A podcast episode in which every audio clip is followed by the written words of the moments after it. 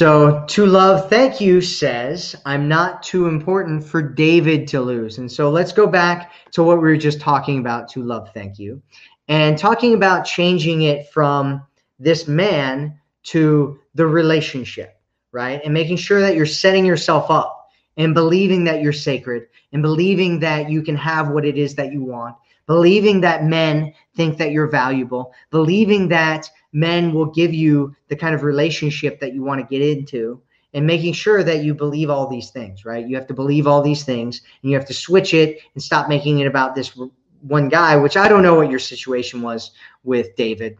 To to love, thank you. well, that's very interesting name. But yeah, I mean, some guys aren't going to see your value. Some guys aren't going to cherish you. Some guys aren't going to think that you're sacred. And if a guy feels that way, that's fine because we have three ways. Remember, we have three ways of communicating your value.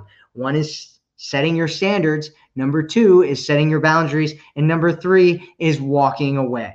You know, what isn't doing it is it's not convincing him it's not manipulating him it's not forcing him it's not you know trying to get this guy to do the things that you want him to do and instead it's setting setting standards it's setting boundaries and then if those don't work or it's a really bad situation, you walk away. That is value. That's how you let people know your value. All those other things will actually lower your value in a man's eyes. It won't lower your value as a human being, but it'll lower the way that he sees you and his value to you because he starts to because you're not communicating that you're actually that you actually believe that you're valuable.